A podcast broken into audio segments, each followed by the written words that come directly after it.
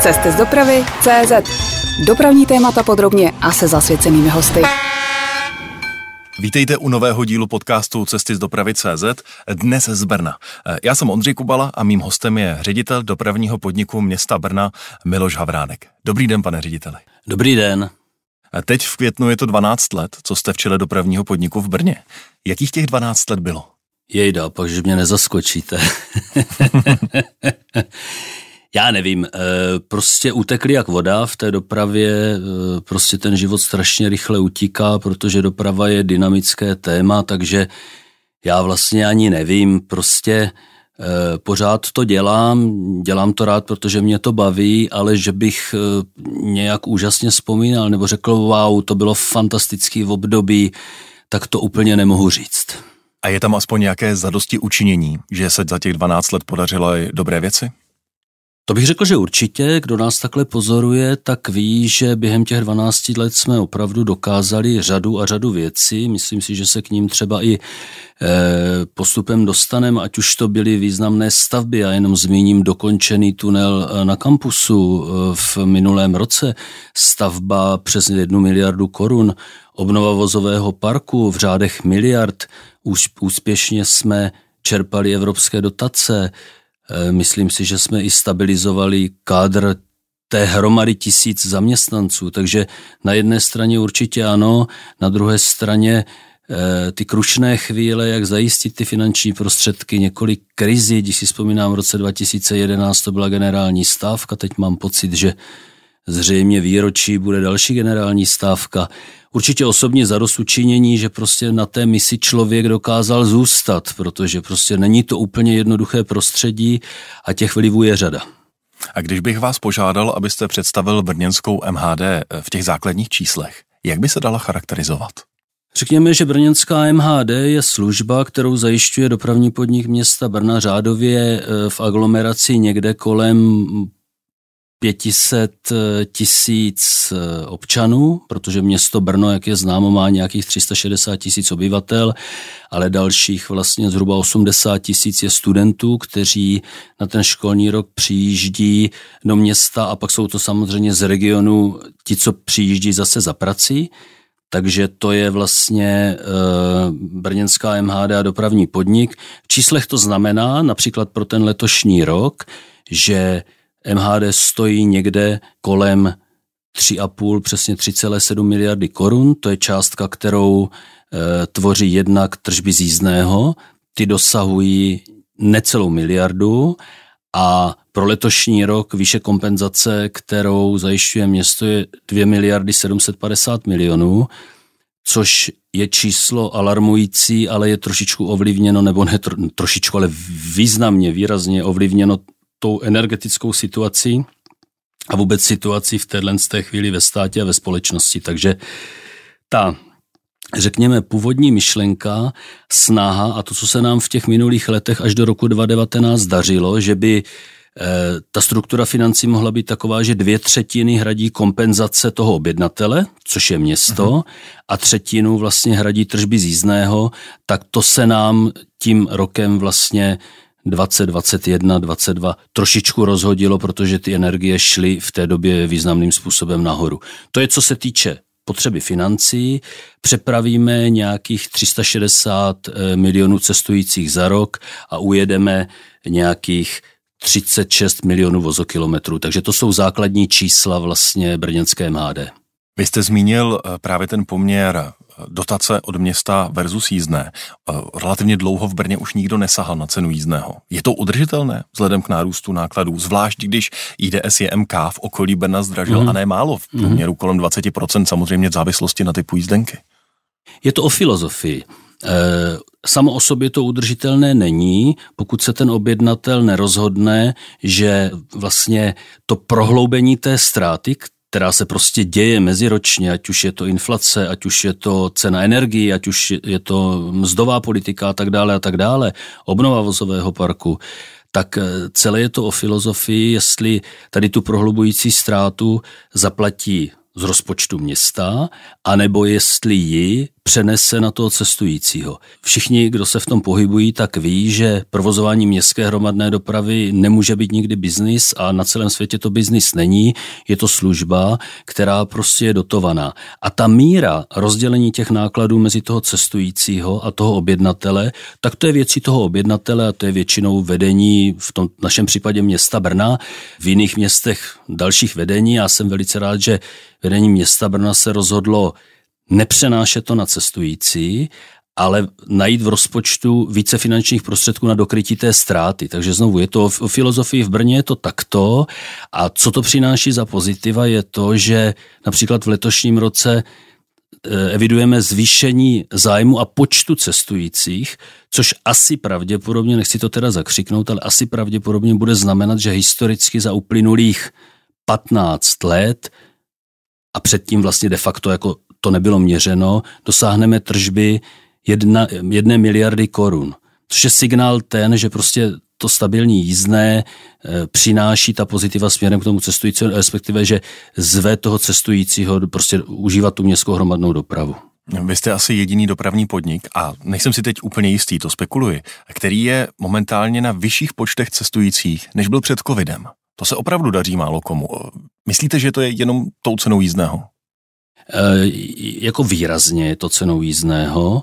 Pak je to, dejme tomu, eh, určitou demografickou strukturou, což máme nějakým způsobem jako poměřeno lidí, kteří se v tom Brně nově objevili. Mířím na tu určitou skupinu ukrajinských spoluobčanů, kteří jednoznačně, a to máme prostě rozkryto, je to hmm. dáno tou dotační politikou toho loňského roku, kdy jsme si je trošičku naučili a oni vlastně letos přichází a kupují si prostě hromadně jízdní doklady a cestují cestují po tom městě a možná, nebo možná určitě je to složitou dopravní situaci ve městě, kdy prostě přece jenom ta městská hromadná doprava tu prioritu má a zrychlí to cestování po městě. Já doufám, že to je i úrovní té služby, kterou poskytujeme, to znamená moderní vozy, bezkolizní průběh cesty, ochota našich zaměstnanců. Dohromady dle mého názoru to dělá ten obraz té městské hromadné dopravy, kterou jako kdyby, že mají všichni rádi a užívají ji, ale jednoznačně to jízdné tam hraje významnou roli. Mimochodem, když jste zmínil tu filozofii, tak roční šalinkanta pro Brno u vás stojí 4750 korun. V Praze ano. s mnohonásobně větší sítí jenom 3650 korun. Praha má ten marketing postavený, že to je 10 korun denně. Jak tohle vnímáte? Eh, já to vnímám, přiznám se, historicky. E, několikrát jsem se seznamoval s, řekněme, výší jízdného v různých městech a nějakým způsobem prostě korespondovalo množství přepravených cestujících, cena jízdného a tak dále. Dá se v tom najít určitá logika, to je jako kdyby, že jedna věc. Druhá věc je prostě určitá historie, protože 4750 v městě Brně bylo vytýčeno někde, někde v roce 2010, 2011, to znamená, je to určitá historie. A potom jsou to zásahy právě těch objednatelů, řeknu to takhle diplomaticky, kteří v průběhu té doby se snažili prostě různým, řekněme v rámci různých sociálních sociálních programů prostě ty ceny jízdného upravovat. Takže Praha, úplně nevím přesně, ale je to někde tři, čtyři, pět let, myslím, tam byl určitý zásah do toho a slevňovala se eh, šalinkarta. Já jsem velice rád, že to Brno si opravdu kontinuálně drží tu cenu a úplně bych neřešil ten rozdíl, protože znovu, jak jsem té předchozí vlastně bloku vysvětlil, tak on je to vždycky poměr toho, kdo vám kryje tu ztrátu. To znamená samozřejmě, jestli šalinkarta v Praze stojí tolik, kolik stojí, to jste říkal tři tisíce a něco, no tak samozřejmě ta ztráta pražského dopravního podniku není jak u nás 2,7, ale je třeba 12, pokud se nemýlím, ale nechci tohle téma úplně řešit, takže tam je to o jiných poměrech. Když už mluvíme o jízdném, vy jste teď v květnu eh, zvýšili pokuty pro černé pasažéry z 800 na 1000 korun, tak jaké jsou první ano. zkušenosti revizorů z terénu? Já bych hlavně chtěl říct to, že to není zvýšení pokut, protože vy víte, že vlastně pokuta je dána centrálně zákonem 1500 korun a do ní úplně takhle nikdo z žádných dopravních podniků zasáhnout nemůže. My jsme pouze upravili parametry té dílčí platby, když to nazvu takhle, protože to je věcí, vlastně dopravce to může. A my jsme v minulosti opravdu měli to, že eh, na místě 800 a do, pět dní, do pěti dnů, když přijde prostě eh, na dopravní podnik, tak eh, ještě 800. A byly tam různé administrativní, řekněme, záležitosti, které vyžadovali od našich zaměstnanců, řekněme, složitost toho procesu.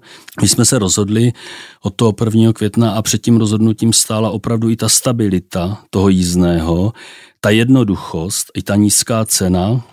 Řekli jsme dobře, jestli jedeš na černo, je to tvoje svobodná vůle, chytí tě revizor, zaplatíš na místě tisíc korun, pokud nezaplatíš na místě, tak pak už ti nezbývá nic jiného, než zaplatit 1500 prostě běžným způsobem, složenkou na účet a tak dále. To znamená, my jsme spíš zjednodušili a v té souvislosti zvýšili ty meziplatby tak, aby jsme jednak vyslali signál těm platícím cestujícím, to určitě tam hraje určitou roli, a jednak, abychom vyslovili e, názor ten, že chceš užívat naši, naši službu, my se snažíme ji dělat důkladně, ta cena za to jízdné není zase tak vysoká, základní jízdenka 20 korun, tak prosím, pokud tě vezeme, tak zaplať. Takže bylo v tom více takových, jako kdyby, že řekněme, nosných myšlenek. Jaký podíl cestujících hraje v Brně tu hru, jestli to projde nebo neprojde? Kolik máte černých pasažérů?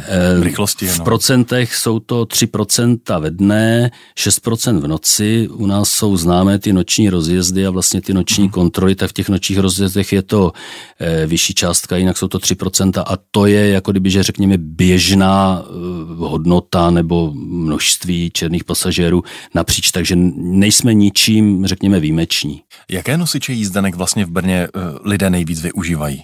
Kde chtějí mít lístek? Eh, jednoznačně je to roční předplatní šalinkarta, ať to nazvu tím správným jménem, uh-huh. za těch 4750, s tím, že v současné době už je nějakou dobu, a vy to víte, přenesená na elektrický nosič, to znamená v Brně už neexistuje papírová šalinkarta, to je ten nejvýznamnější, to je číslo jedna jako jízdní doklad, protože samozřejmě potom v přepočtu ona vyjde, ona vyjde nejlevněji a vy jste zmiňoval Prahu 10, já mám pocit, že u nás je to nějakých jako 12 korun nebo tak nějak, to znamená, to je nejvýhodnější pro ty, kteří každodenně cestují městskou hromadnou dopravu v městě Brně. No a druhý fenomén je samozřejmě pípní a jeď, to znamená, to je to je vlastně to bezkontaktní e, možnost platby, to znamená, že v podstatě žádný jízdní doklad nemáte a jezdíte. To se dostává na druhou místu, to předběhlo SMS jízdenky a univerzální jízdenky a všechny ostatní.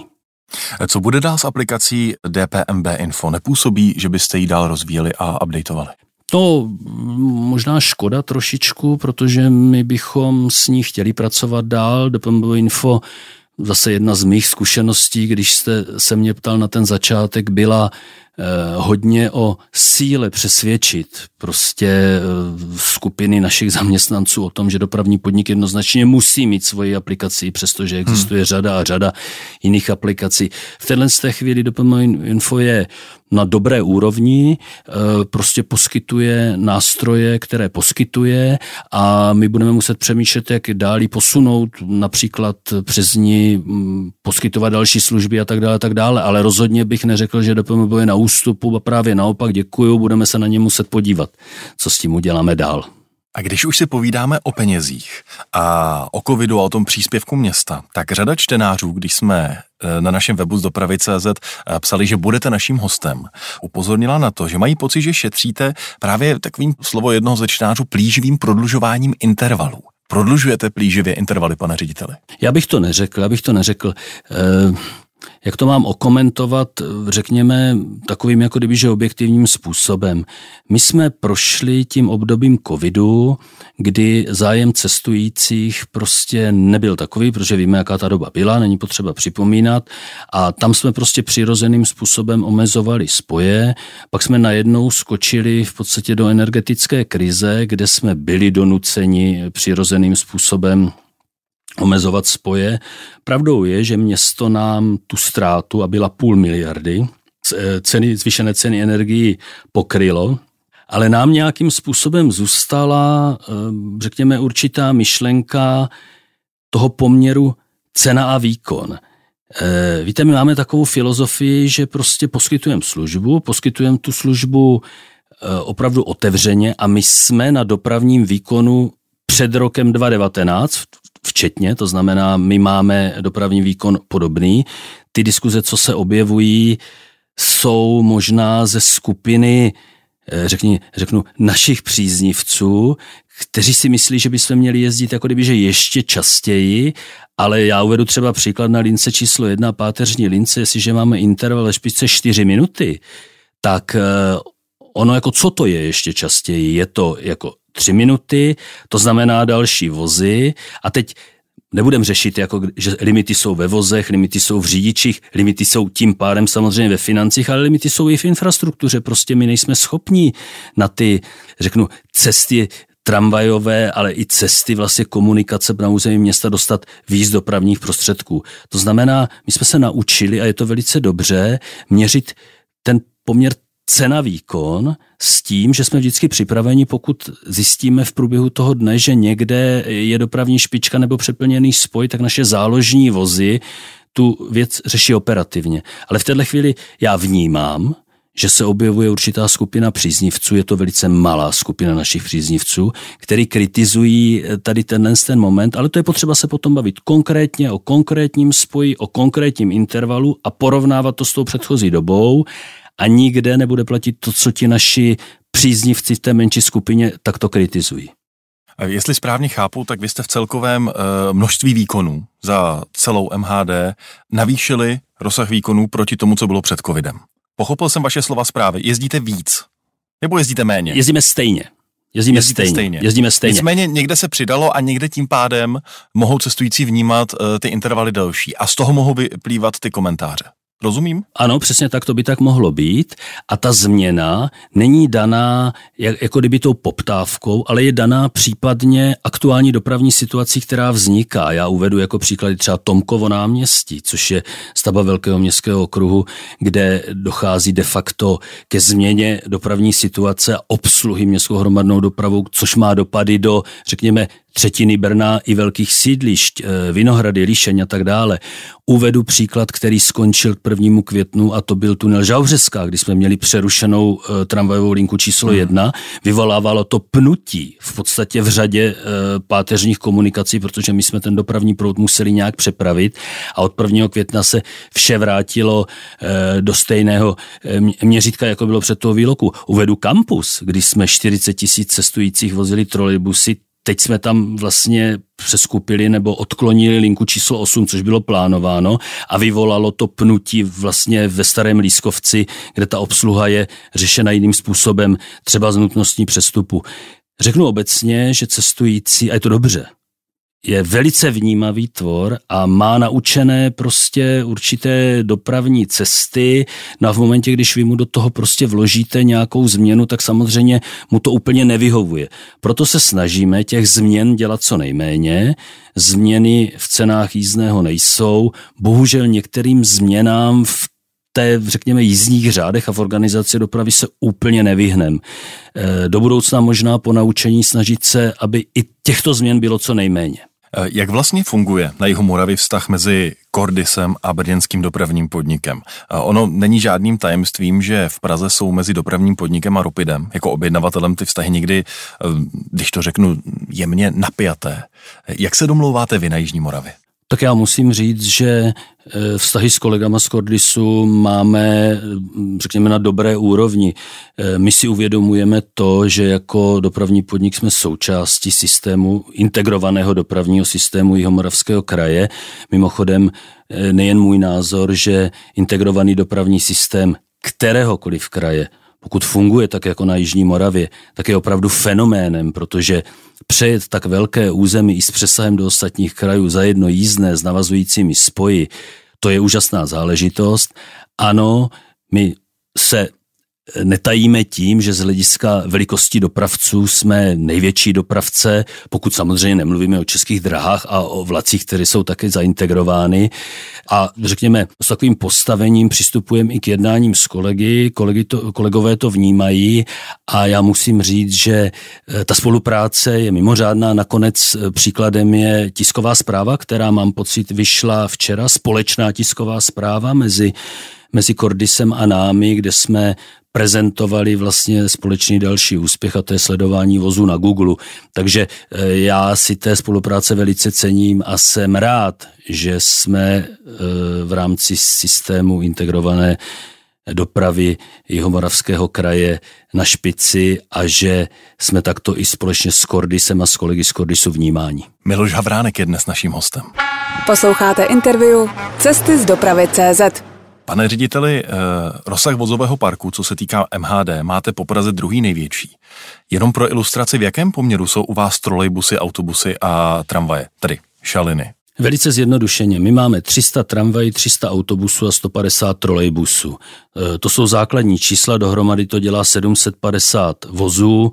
V čase se různě tady tyhle ty počty e, mění, to znamená v téhle chvíli, pokud se nemýlím, tak aktuální stav trolejbusu je někde kolem nějakých 140, ale ono se to dobře pamatuje, takže tímhle způsobem to takto prezentuji s tím, že vlastně ta elektrická trakce tím pádem tvoří řekněme 450 dopravních prostředků a pak je ta trakce e, s tou jinou energií, to je diesel a vstupuje nám do toho CNG autobusy, kterých máme e, taky docela hodně, myslím si, že po Ostravě druzí největší 160 plynových autobusů.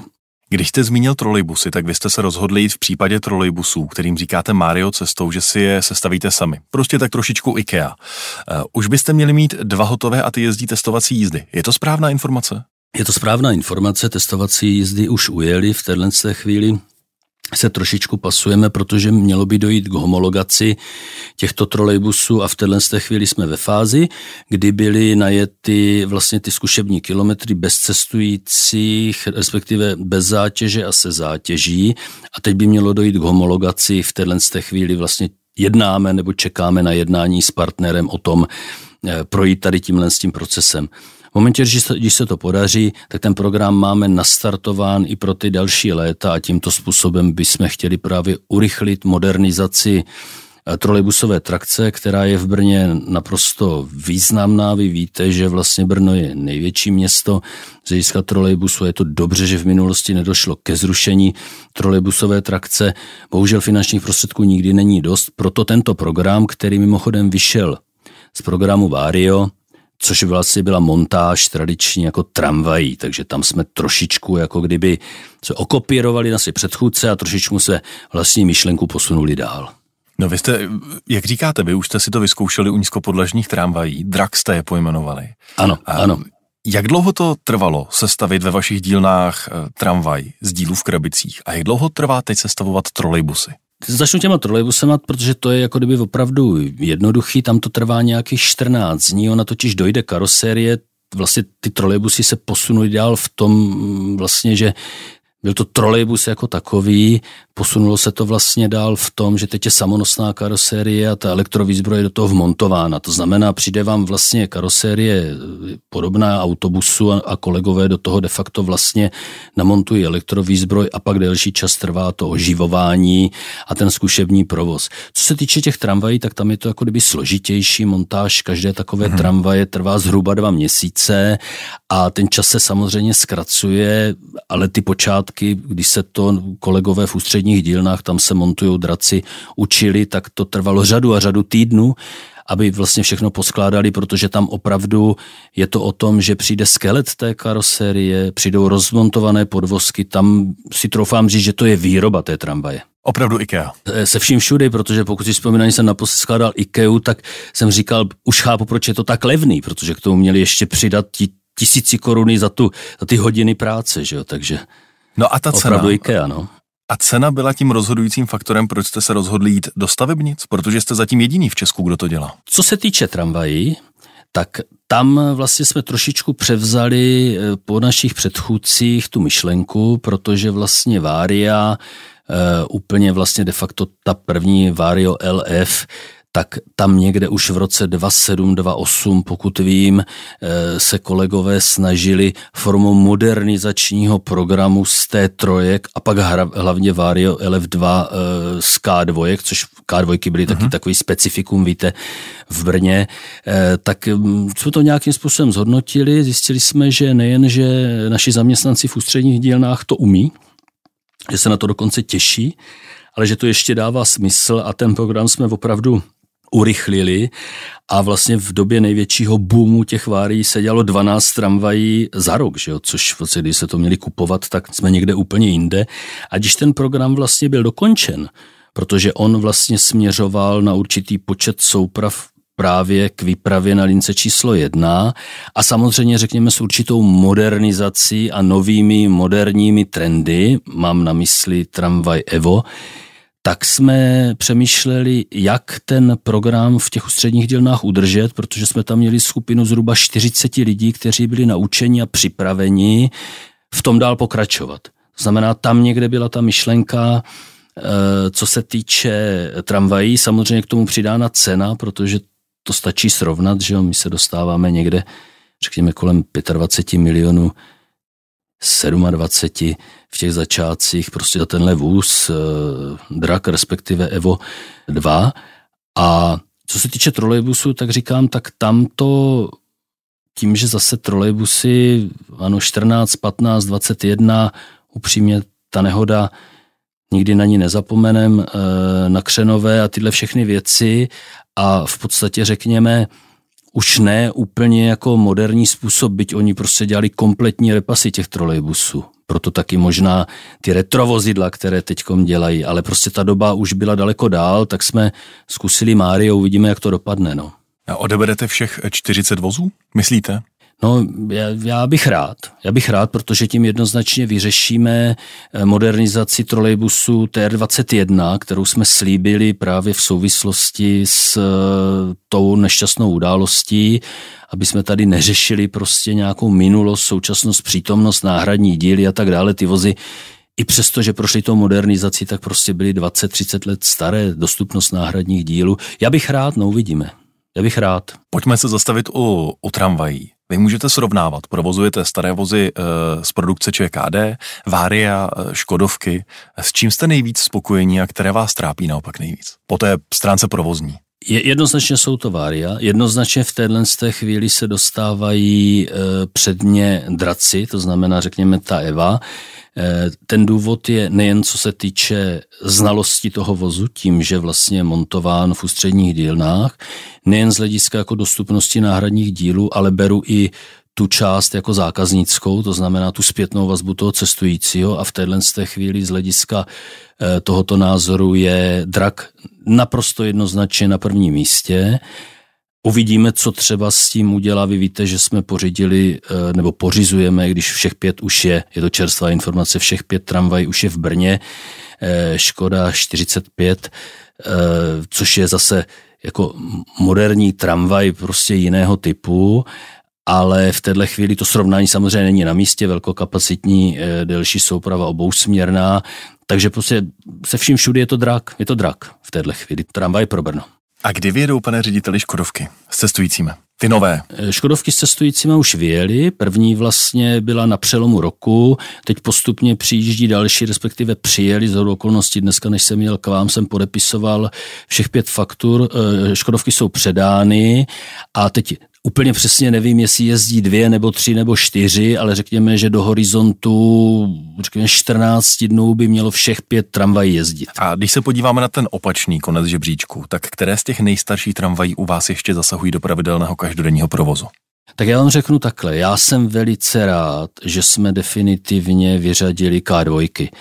Já Už se s ní v Brně nesvezu? Nesvezete, nesvezete, svezete se retrovozidly samozřejmě v rámci našeho retro programu Pozvánka do dopravní nostalgii, teď v červnu tam budou, e, nicméně v pravidelném provozu už se s nimi nesvezete, já jsem za to strašně rád, protože jsem tu K2 považoval za větší, jako kdyby, že historické peklo, když to tak mám říct, než ty té trojky, které přece jenom se ještě trošičku jako dali udržet. Takže K2 eh, bychom rádi v nějakém časovém horizontu opravdu odstavili i té trojky, protože když si prostě uvědomíme, že ty tramvaje opravdu ty nejstarší tady jezdí víc než 30 let, tak to je můžete modernizovat, jak chcete, ale prostě je to starý koncept a patří to opravdu jako do dopravní nostalgie a ne k pravidelnému provozu.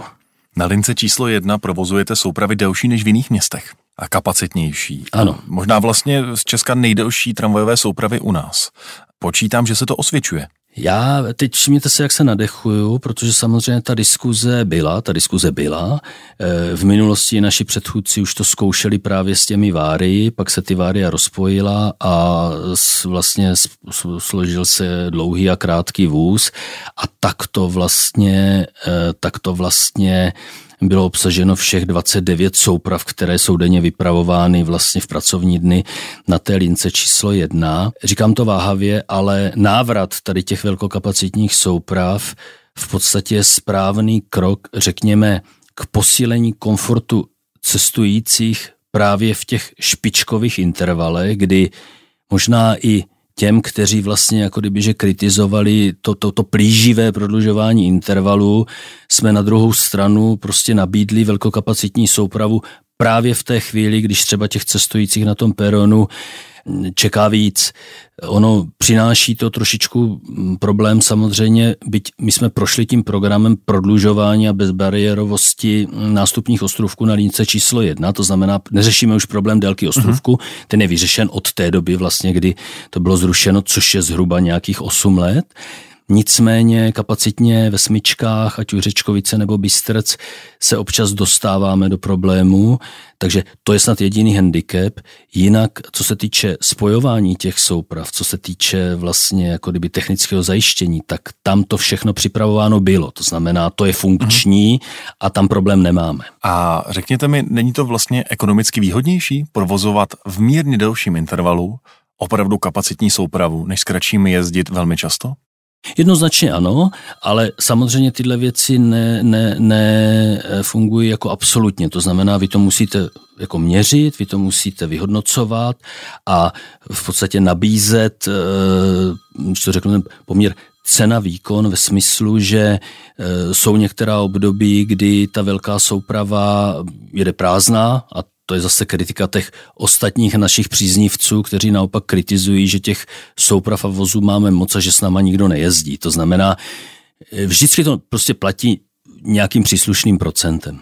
Budete tento koncept eh, delších tramvají, než je obvykle, rozšiřovat i na jiné linky, nebo zůstane v Brně u té jedničky? Teď jste mě znejistil, protože je řada věcí, které jako kdyby, že diskutujeme a nemají se dostávat uh, ven, pokud nejsou úplně vydiskutovány. Myslím, to novináři vždycky jako, položí, no potěší, já, když položí takovou otázku. Teď nevím, jestli to byla náhodný, nebo jestli se my diskutujeme jednu věc, ale já vám ji jako opravdu jako nemůžu úplně říct, ale odpovím, že právě s využitím tady těch velkokapacitních souprav dvou draků jsme začali, a je to opravdu tak maximálně 14 dní, není to delší doba, tak jistě pochopíte, že si to musím trošičku nechat jako kdyby pro sebe. Eh, ještě jednu linku, kde bychom tady ty velkokapacitní soupravy zkusili a lehonce, jenom lehonce naznačím, ale prosím už nedoplňující otázky, ale trošičku řekněme v jiné módu. Tak já mám jinou otázku. Jaké jsou největší investice před vámi, co se týká vozového parku? Co se týče vozového parku, tak jako jednoznačně jsou to, jsou to tramvaje, tak jak, tak jak vlastně jsme si říkali, my budeme chtít pokračovat v tom programu draků. Tam nás čeká, tam nás čeká ještě dokončit ten program tak, protože celkem by těch vozů vlastně mělo být 42, to je e, konečné vlastně finální výměna za K2. Je samozřejmě otazník, Těch pět eh, škodováckých tramvají 45 jsem už zmínil, je otazník, víte, že my tu rámcovou smlouvu máme na 40 eh, vozů, takže je otazník eh, prostě jak dál v téhle z té chvíli, řekněme, že probíhají nějaká jednání. To je, co se týče hm, tramvají, šalin. Chcem pokračovat, v, co se týče trolejbusů, v těch parciálních trolejbusech. To je velká příležitost, to je vlastně řešení elektromobility inteligentním způsobem, takže my už jsme vlastně objednali zase z rámcové smlouvy 15 parciálních trolejbusů, které by měly přijít. Jsou už to ty zmiňovaná Mária, ty sorky. Pokud se nám podaří ta homologace, tak bychom chtěli v té montáži pokračovat dál. Eh, celkový objem eh, investic vlastně strojních je někde kolem 600 milionů, které v tom letošním roce plánujeme utratit.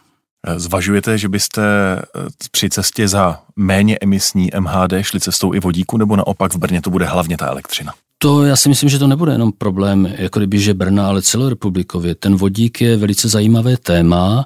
My jsme, co se týče vodíků, připraveni široce rozkročení prostřednictvím několika memorand od černého přes šedý až zelený vodík vnímat, ale prostě je potřeba si uvědomit, že vodík je nejen o investičních dotacích, to znamená dotacích na ty vozy, ale je i o provozních dotacích, protože prostě ten vodík, ať už bude v jakékoliv barvě, tak jako médium bude významně dražší než doposud řekněme, dostupná média počítají elektrickou energii. Já jsem přeskočil tento CNG, respektive bio-CNG, které konkuruje a, je jako kdyby, že reálné. To znamená, my jsme připraveni na vodík, ale v podstatě musí mít jakýsi racionální základ a to v téhle té chvíli se neukazuje. Když vy jste zmínil elektromobilitu, tak já se musím zastavit u unikátních lodí na Brněnské přehradě, které mají eh, dlouhou historii a vlastně ve své době byly eh, jednými z prvních průkopníků elektromobility u nás. Jak se jim daří? Ehm, máte pravdu, já dokonce znám, znám nějaký příběh, že vlastně když se začínalo s lodní dopravou někde v tom roce 1946, tak eh, protože de facto vlastně pracovníci dopravního podniku neuměli opravovat jako naftový motory, uměli opravovat jenom tramvajový, takže když byly dovezeny ty první dvě lodě z Německa, no tak oni předělali prostě ten dýzlový naftový motor na elektrický, protože to prostě uměli. A takhle vznikla vlastně elektromobilita na Brněnské přehradě a musím říct, musím říct, že se jí velice daří Letos de facto vlastně jsme zahájili 77. sezónu. Loni jsme připravili historických 290 tisíc cestujících a i ten letošní rok uh, ukazuje, že těch sedm lidí, lodí od toho dubna do října by opravdu mohlo být zajímavý pro návštěvníky Brněnské přehrady. Já když jsem byl loni na hradě ve Veří, tak jsem měl štěstí, že jsem se svezl historickou lodí Morava, kterou jste vlastně loni slavnostně vraceli do provozu. A byla to vlastně víceméně náhoda, nejel jsem tam kvůli ní. A máte ale ještě nějaké historické lodní ESO v rukávu? Já bych řekl takhle, že loď Morava jako silný příběh, který jsme teda jako kdyby, že intenzivně prožívali, protože eh, teď nevím, jak to mám teda pojmenovat, ale to prostě pojmenuju, jak to je. Eh, eh, původní loď Moskva přejmenovaná na Dallas, a v podstatě s tímto jménem jako odstavená na několik let na břehu přehrady.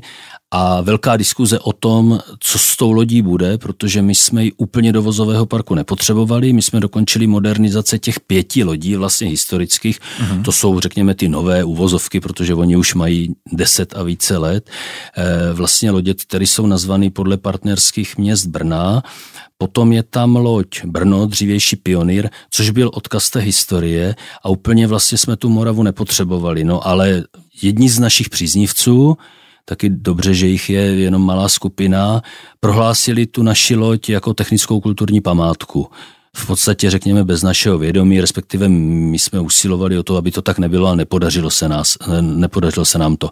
No ale nás to svým způsobem jako namotivovalo, připravili jsme projekt, sehnali jsme dotaci a vlastně za nějakých 12 milionů ta loď byla tímto způsobem zrepasovaná a musím říct, že jsem na to úplně pišný a že úplně zapadá jako sedmá loď do toho vozového parku a vidíte, to všechno špatné je pro něco dobré a v téhle chvíli je dobře, že tam někde se našel někdo, kdo nás takhle inspiroval. Tak když už jsme u historie, jak bude vypadat letošní sezóna historických linek v Brně? Tak začneme jako tradičně dopravní nostalgii. Teď úplně nevím, která je to sobota, je to nějaká sobota v červnu, kde vlastně v tom proudu těch historických vozidel budou naše vozidla, částečně jako již tradičně vozidla Technického muzea, určitě parní eh, tramvaj Karolína, koně z Přeška, měl jsem to říct naopak, a vlastně všech našich 15 retrovozidel, to bude taková jako kdyby, že první pozvánka, jízdy budou v sobotu a v neděli. A od toho tohoto data postupně eh, nastartuje vlastně klasická linka H4 tramvajová. Doufám, že eh, na rozdíl od loňského roku letos se mě podaří na ní mít víc služeb. Na ní naváže eh, trolejbusová linka a vlastně v tom rozsahu, v jakém hm, každý rok hm, jako prezentujeme prostě ten náš historický park, tak v tom stejném rozsahu by to mělo být i letošní rok. Vy jste opravovali také tramvaj K2 pro Prahu. Byla to velká událost pro hlavní město. Poprvé s cestujícími tramvaj typu K2 v ulicích hlavního města Prahy, když pomeneme testovací jízdy Ringhoferova závodu. Kolik na ní bylo práce? Nepřeberné množství. Jednak chci říct, že jsem byl jako velice rád, že se to tímto způsobem podařilo. Praha poptávala, my jsme svým způsobem byli připraveni, protože přece jenom, jak jsem říkal, ty K2 byly trošičku výsadou eh, toho Brna. Ta oprava nebo rekonstrukce trvala 14 měsíců a popravdě co mám zprostředkované informace od našich lidí, Eh, byli zaskočeni ze začátku tím neúplně dobrým technickým stavem, protože tam nikdy v minulosti eh, žádná oprava nebo rekonstrukce neproběhla. Na druhé straně možná dobře, že byl zachován. Opravdu historický stav. Eh, opravdu historický stav, přesně tak. Ale po rozebrání ta nosná konstrukce byla teda více zrezivělá, než se předpokládalo a prostě té práce na tom bylo více. Nicméně ten mimořádný úspěch, když jsme to v Praze předávali, Eh, ve mně vyvolával a vyvolává hrdost, že prostě máte kolem sebe lidi, kteří tomu rozumí a kteří jsou schopní prostě něco takového dotáhnout do konce. A vemte si, že eh, v Praze tramvaj u nás Šalina, tam prostě bude jezdit řadu let a bude ukazovat práci těch našich lidí, takže já jsem za to strašně moc rád. Když brněnská šalina dobila Prahu, to je ten okamžik. je to tak, ale já to vůbec jako neberu. Ve 30. letech by mělo vzniknout muzeum v trolejbusové vozovně v Husovicích, ale ona se objevila i myšlenka, že než se tak stane, že by mohl sloužit vašim historickým kouskům pavilon Z na výstavišti. Je to reálná myšlenka, nebo je to spíš vize? Eh, já, by, já bych řekl, že to byla vize, vznikla tak, že my jsme, a, a, ano, měli jsme ten plán, že by vlastně Husovická vozovna se do budoucna stala uh, vlastně muzeem MHD, protože se to i nabízelo a že bychom trolejbusy přesunuli do Slatiny. To věřím, že všechno nastane, ale to spoždění, kdy tahle myšlenka se zrodila někde, řekněme, pomalu deset let zpátky a jediný, co máme, tak máme manipulační trať na Jedovnické a projekt se stavebním povolení na Slatinu za nějakých 1,5 miliardy. To jsou všechno prostě ty složitosti téhle doby. To není málo. To není málo, přesně tak tak vlastně a musím říct, že to úplně nebyl jako náš nápad, můj nápad, no ale když chodíte s hlavou vstyčenou a nasloucháte, tak prostě máte sebe kolem lidí, kteří třeba vám dají ty souvislosti nebo nám dají ty věci dohromady, dáte si tu souvislost a říkáte, hele, to by vůbec nemuselo být špatný. Pavilon Z, historická záležitost tom vozidla, historická nejen naše, ale i technického muzea, vzpomeňte Líšeň, tam se málo kdo dostane k těm klenotům tak ta idea vznikla. V téhle té chvíli eh, já nemám úplně konkrétní informace, rozhodovat o tom bude město, ale zřejmě ty finanční nároky, které to vyvolává, tak v současné době asi nebudou mm, prostě snesitelné nebo zkousnutelné provedení města, které by o tom mělo rozhodnout. Takže nechci úplně jako kdyby, že předjímat, mám informace, že v příštím týdnu, v příštím nebo dalším týdnu by o tom měla jednat Rada města Brna, ale jsou k tomu trošičku jako kdyby, že skeptický, protože jeví se, že to není úplně levná záležitost. Naším dnešním hostem je ředitel dopravního podniku města Brna, Miloš Havránek. Posloucháte interview Cesty z dopravy CZ. Pojďme se, pane řediteli, zastavit také u provozu a infrastruktury. Eh, preference MHD na křižovatkách, to je veliké téma. Vy jste sám v minulosti pracoval pro brněnské komunikace. Jak se vám daří v Brně posouvat preferenci dopředu? Když se dívám třeba do komentářů našich čtenářů, tak stížnosti na to, že křižovatky často málo nebo vůbec nebo velmi špatně preferují MHD, jsou velmi časté a cestovní časy se tak podle našich čtenářů eh, někdy i zbytečně prodlužují. Víte, já jsem z toho trošičku jako kdyby, že nešťastný i z toho důvodu, že vlastně jsou mě ty otázky kladeny, nejen zvenku, tak jako vámi, ale i zevnitř našimi zaměstnanci, především řidiči, v podstatě na diskuzích, školeních a tak dále. Já odpovídám tak, jak odpovídám. Jsme mm, členy pracovní skupiny, která byla utvořena za účelem řešení preference MHD na křižovatkách. Pravdou je, že mm, ne úplně e, se nám to všude daří. Určitě je na místě ta argumentace, že intenzita dopravy ve městě a všechny druhy doprav se musí nějakým způsobem skloubit a tak dále a tak dále. Chtěl bych říct, že neustanem v té diskuzi a že preference MHD je pro nás to klíčové, především preference tramvajové dopravy a že pokud toho nedocílíme, tak eh, bude hrozit to, že by ve městě mohlo třeba dojít i ke kolapsu dopravy a věřím, že si to uvědomí všechny zainteresované složky, které si sedají každý měsíc k tomu stolu a tyhle věci řeší. A kde je zakopaný pes? tak já nechci úplně jako kdyby, že chytračit eh, prostě a říkat něco, čemu člověk neúplně rozumí. Vždycky na argument se najde argument. Máte pravdu, že jsem v minulosti eh, tomu byl blíž, ale to už je tak strašně dlouho, že si to nepamatuju a v téhle chvíli neumím říct, eh, kde je zakopaný pes. A je šance, že by se třeba některá křižovatka konkrétní v brzké době změnila, takže by víc preferovala městskou hromadnou dopravu v Brně? Tak jako příklad už konkrétního posunu je křižovatka na konečném náměstí, eh, což je křižovatka Nerudova ve Veří úvoz, eh, která se nás právě v rámci té pracovní skupiny podařila dořešit a změnou signálního plánu jsme tam získali několik sekund pro průjezd tramvajových eh, souprav. Křižovatka složitá, protože současně vlastně kříží trolejbusy a diskuze, kdo má větší preferenci a do toho vlastně poměrně intenzivní individuální automobilová doprava. Tam se to například podařilo. Jaké jsou z pohledu eh, brněnských dispečerů nebo vašich dispečerů eh, nejrizikovější místa, co se týká nehodovosti? Tak jsou to, jsou to většinou místa, kde je v té ulici jednoznačně tramvajová doprava, protože ještě pořád se eh, neumíme spasovat s tím, že prostě to odbočení doleva přes ty koleje je prostě složitý a musíme se na to dívat. Takže většinou jsou to místa, kde obecně dochází k vyšší intenzitě dopravy, což většinou bývají křižovatky a tam, kde se nachází tramvaj. V těch ostatních případech je to samozřejmě velký městský okruh, všechno to koresponduje s intenzitou dopravy.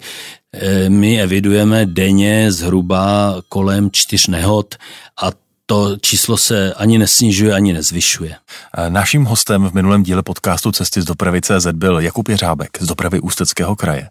A on vám tady nechal jednu otázku. Pojďme si ji teď společně poslechnout. V Brně se trochu pohybuji a tak bych se rád zeptal pana Havránka, jak se tváří na blížící se výzvu i pro městskou dopravu, kterou je přesun hlavního nádraží.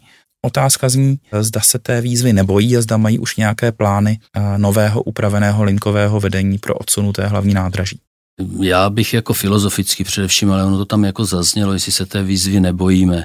Samozřejmě, že se nebojíme. Eh, ta role nás, role dopravního podniku, má být a je v té odborné stránce věci, ale nikoli v polemice, eh, co se týče úkolů, co se týče eh, rozvoje, co se týče věcí, které před námi stojí. To je, co se týká toho pohledu věcného. Eh, je známo, že Brno usiluje o nesmělo se tomu říkat přesun nádraží, ale eh, pak Ale on to, to bude dostalo, přesun nádraží. To je samozřejmě přesun nádraží, pak to dostalo název železniční úzel Brno, tak usiluje už více než 100 let, protože tam, kde to nádraží vzniklo, tak na jedné straně je pravda, tak jak kolega popisoval, že v podstatě je to urbanisticky, ale i účelově naprosto jednoznačně spojeno a nabízí se to, vy prostě přijedete, eh, dejme tomu, co z Prahy, ale z Vídně, z Berlína přijedete do Brna na hlavní nádraží a během pár metrů přeskočíte na, na páteřní linku číslo jedna a dojedete do Bystrce, anebo naopak během eh, pěti minut dojdete na náměstí Svobody, jako geniální záležitost. Ale e, kromě toho, že poloha toho nádraží naprosto blokovala a blokuje doteď rozvoj té jižní části města, tak druhá věc je, že parametry a podmínky vlastně se mění s dobou a e, nás čekají větší cíle. Prostě my nechcem tím rychlíkem přijet 20 kilometrovou rychlostí, protože poloměry oblouků jsou takové a takové, jak byly před stolety, ale my chcem přijet do komfortního e, města po Praze v centru Evropy komfortním vlakem a komfortně se odvést tou městskou hromadnou dopravou. Takže my s tím jako nejen počítáme, ale v téhle té chvíli, protože my jsme vlastně účastní té pracové skupiny ŽUP, železniční úzel Brno, takže vlastně věci jsou s náma konzultovány, protože ano, odsun nádraží znamená přivedení té dopravní městské infrastruktury, to znamená nová městská třída, nová tramvajová linka. To linkování de facto je už v konečné fázi připraveno, dokonce taková informace, my teď jednáme vlastně o další 15 leté smlouvě, která by měla od roku 25 být nově podepsána mezi dopravním podnikem a městem a v její poslední pětině je již počítáno tady s tím novým linkováním vlastně nově vzniklého železničního uzlu Brno. Ten termín, o kterém se teď v této chvíli mluví, protože je to státní investice, je potřeba si připomenout, tak je někde rok 28 8 až 34 i kdyby vlastně to, to bylo třeba mírně odsunuto s ohledem na dobu, tak už je to prostě horizont, do kterého my vidíme a my na to prostě musíme být připraveni. Musí na to samozřejmě být připraveno i město, co se týče navazující městské infrastruktury, ale já věřím, že no tak já asi v důchodu, ale mladší kolegové se toho dožijí třeba i v produktivním věku. Pojďme ještě, než dostanou prostor naši čtenáři, eh, probrat investice do tramvajových tratí. Eh, jedna z nich by do budoucna měla vést právě k odsunutému nádraží v Brně. Nicméně jak to bude s těmi dalšími? Velké plány máte v územním plánu na jihu Brna, diskutuje se o tom, jak je na tom třeba tramvajová trať do Staré Líšně, prodloužení tramvajové trátě na sídliště Kamechy a tak dál. Tak eh, kde jste nejblíž realizaci nových tramvajových tratích a které půjdou na nějaký pomyslný list B v prioritách? Asi nejblíž jsme v téhle chvíli vratná smyčka pisárky. E, řekněme, že to je tramvajová trať, byť teda se jedná o smyčku, je to historická záležitost, prostě modernizace vozovny pisárky, naprosto jednoznačně to zapadá do tramvajové infrastruktury a začali jsme to vlastně stavět letos, to znamená, ta stavba se dokončí a doufám, že na ní seženeme eh, část evropských financí. Objem té stavby je 800 milionů korun a je to největší investice do tramvajové infrastruktury jako takové. V tom letošním roce nás čeká ještě dokončení měnírny Bělohorská, což je 80 milionů a to je zhruba tak všechno, co se týče vlastně, řekněme, rekonstrukcí tramvajových tratí. Jako každý rok budeme dělat nějaké lokální opravy v řádech jednotek desítek milionů korun. Potom máme pro rok 24 nachystaný dvě významné akce, to je modernizace tramvajové trati obvodová, to je od zastávky ZO vlastně po zastávku Rakovecká směrem do Bystrce. Plus máme taky významnou akci dokončení vlastně modernizace koridoru Vídeňská, což zase v závislosti na finančních prostředcích bychom chtěli udělat jednu, dvě etapy v úseku Bohunická Moravanské lány.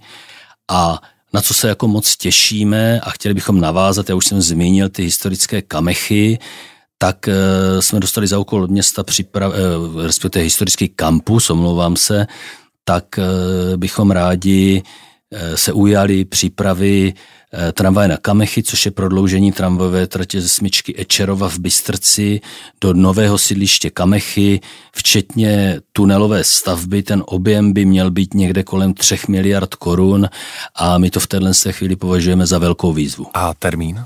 Eh, pokud všechno dobře půjde, tak bychom v letošním roce měli začít soutěžit zhotovitele, získat územní rozhodnutí, požádat o, o Eh, dotaci z operačního programu Doprava a pokud tohle všechno by se potkalo, to znamená příslip financí, získání územního rozhodnutí a dodavatele, tak bychom rádi tu stavbu zahájili přípravnými pracemi v roce 24, naplno 25 a myslím si, že někde rok 28 by mohl být přesně ten pro tu stavbu dokončující. Miloš Havránek je dnes naším hostem. Cesty z dopravy CZ a dotazy čtenářů. Pojďme se podívat na dotazy našich čtenářů. Josef se vás ptá, proč se pokutují a vylučují z přepravy elektrokoloběžky v Brně, které jsou i pro děti, jak se potom dostanou domů při poruše elektrokoloběžky právě, právě ti nejmenší. Je to teď aktuální téma. My jsme ten zákaz udělali od, roku, od, pardon, od 1. května letošního roku. Eh, ten důvod byl především problém bezpečnosti. Měli jsme eh, řadu stížností nejen od cestujících, ale i od našich řidičů, co se týče případných rizik souvislost zahoření a další věci. K tomu kroku jsme se v této chvíli odhodali. Vyvolává to diskuze. Já věřím, že si to příslušným způsobem dosedne, ale v této chvíli říkáme elektrokolum a elektrokoloběžka v brněnské MHD ne. Tomáš se vás ptá, jestli počítáte s postupným vyřazením nebo odprodejem šalin s pevnými podvozky, které výrazně ničí koleje a výhybky. Určitě jednou s tím takto počítáme. My máme ve vozovém parku dva typy těchto tramvají. Je to Škoda Anitra a je to Škoda 13 eh, Porsche. Odhaduju, že ty Anitry bychom mohli vyřazovat někde kolem roku 2035 a co se týče těch Škodovek, tak to odhaduju, že bychom mohli vyřazovat tak někde rok 2045-2050. Možná i odprodejem. Pavla by zajímalo, proč je takový problém dost a pořádně zaplatit řidiče MHD. Atraktivita tohoto povoláním eh, podle něj každým rokem klesá. Neplatíte svoje lidi málo, pane řediteli? Těžká otázka. Eh, průměrná hrubá mzda, které jsme dosáhli v letošním roce, a mám aktuální čísla, je 42 500 korun hrubého. Já úplně v téhle chvíli nedokážu říct, jako samozřejmě, že je to málo.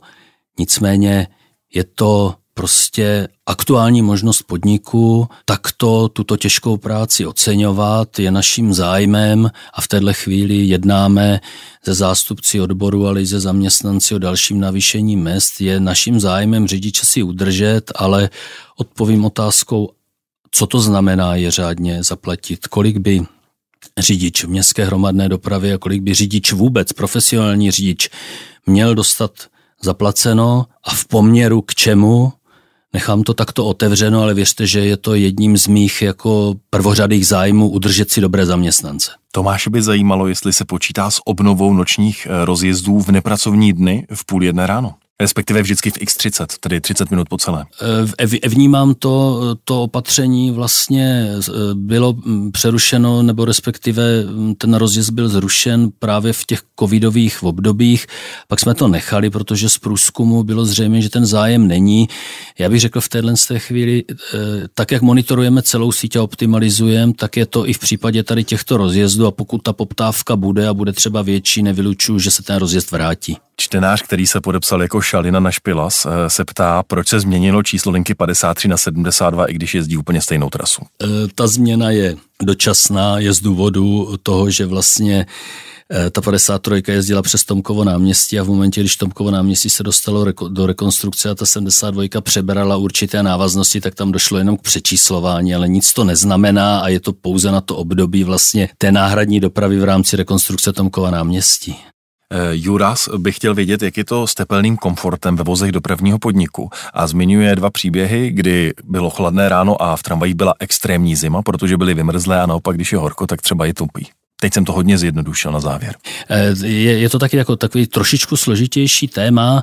Eh, ta teplotní pohoda je každým vnímána nějakým způsobem. My jsme korigovali z důvodu právě tady těch energetických úspor jedním stupněm eh, topení ve vozech v zimě a stejně tak jsme korigovali používání klimatizace, ale to spíš jako optimalizací eh, od kolika stupňů je to od 22.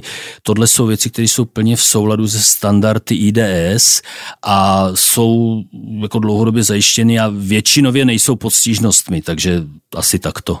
Michal píše o velmi katastrofálním technickém stavu trolejového vedení a myslím, že nebyl sám z našich čtenářů, kteří upozorňovali na to, že trolejové vedení v Brně, na to, že to je největší trolejbusový provoz v Česku, není v dobrém stavu.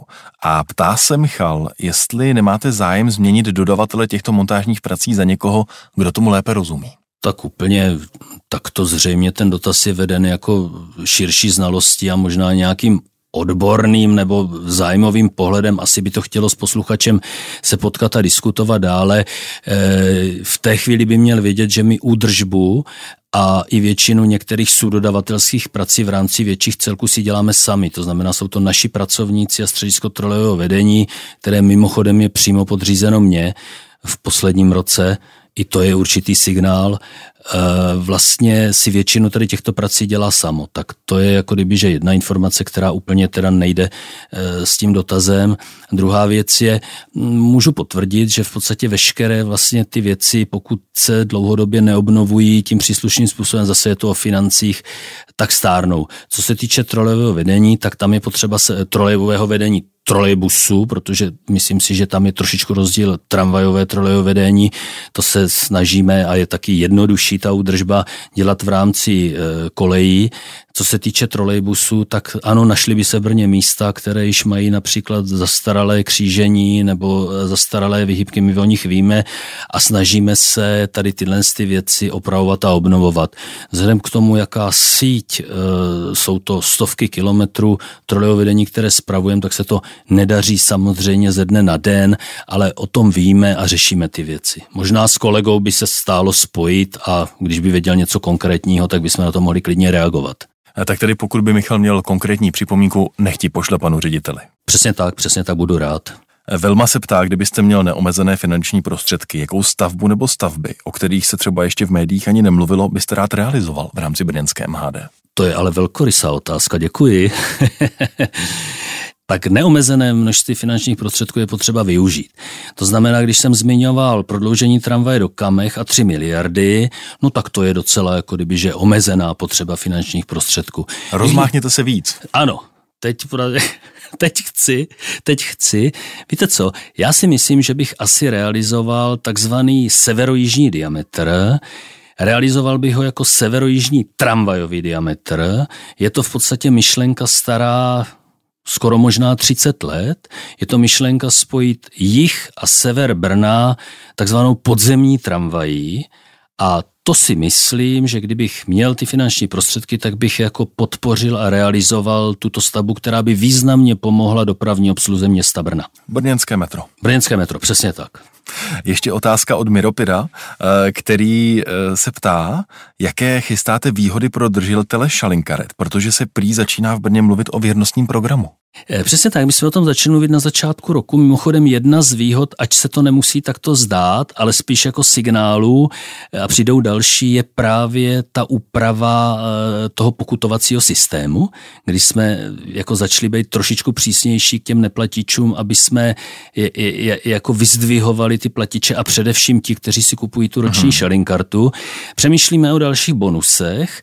E, ta věc je trošičku složitější, protože tím, že to jízdné je na hraně, že jo, tak by nemělo jít úplně o peníze, ale možná to bude nějaká myšlenka podobně jako s popelnicema, že kdo si koupí roční kartu v městě Brně, tak mu vlastně magistrát přes Brno ID vrátí nějakých 13 stovek vlastně jako věrnostní bonus. To znamená, chceme se ubírat někde tímto směrem a společně s městem nabízet jako těmto lidem další výhody.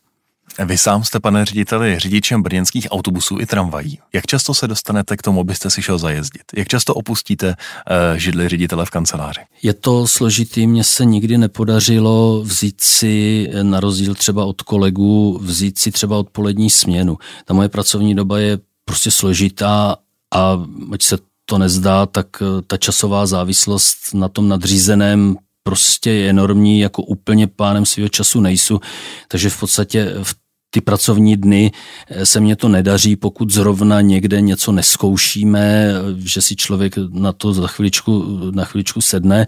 To znamená, využívám spíš víkendy, no a tam je to podle toho, jak je na mě náročná manželka, či není, tak eh, se mně to podaří, no, jako třeba jednou měsíčně, nebo prostě tak nějak jako, no, ale věřte, že bych chtěl víc, že bych chtěl víc a že bych chtěl víc, no. A proč pořád ještě nemáte dokončené papíry na trolejbus? Protože covid, no. Složitá situace to byla, prostě zdálo se, už jsem to měl všechno odježděno a skripta a tak dále a pak přišel prostě covid, nějak jsme se všichni změnili, nějak jsme se všichni zavřeli do ulic, všichni jsme byli jakýmsi způsobem demotivovaní a když jsme prostě vylezli jako a covid skončil, tak jsem si říkal Milošu, no tak nemůžeš mít, nebo nemusíš mít všechno, ale možná po tom vašem dotazu to přehodnotím a zvážím, no. Výzvy když... je potřeba přijímat, pardon, výzvy je potřeba přijímat. No a když si jdete zajezdit o víkendu, tak jaká linka vás potěší? Čím vám dispečeři udělají radost? Kam mají nasadit pana ředitel? No, přiznám se, že trošičku zneužívám, trošičku zneužívám toho svého postavení a vždycky dopředu jako zahlásím, jestli bych nemohl na tu konkrétní linku. Je to z toho důvodu, že člověk se cítí jistější, když prostě víte, kudy ta linka vede a, a kam jede, což u té tramvaje samozřejmě jednodušší, tam moc jako odbočit nemůžete, u toho autobusu složitější, takže mám strašně rád a děkuju vždycky jako kolegům, když mě dají autobus 77, číslo 77, on jde vlastně z Úzké od Teska Brna a jede směrem vlastně Slatina, tam Černovická průmyslová zóna, až k letišti dokonce dvakrát. To jsou strašně rád, že tam jdu na záchod a dívám se, kam bych jako odletěl, kdybych mohl. takže chviličku jsou jako na dovolené. Takže 77 je moje oblíbená linka, bez zesporu. Naším dnešním hostem byl ředitel dopravního podniku města Berna Miloš Havránek. Tak já vám přeju, ať to s těmi papíry na trolejbus dopadne a moc děkuju, že jste přišel za našimi posluchači. Děkuji vám za pozvání a mějte se dobře. Cesty z dopravy CZ. Dopravní témata podrobně a se zasvěcenými hosty.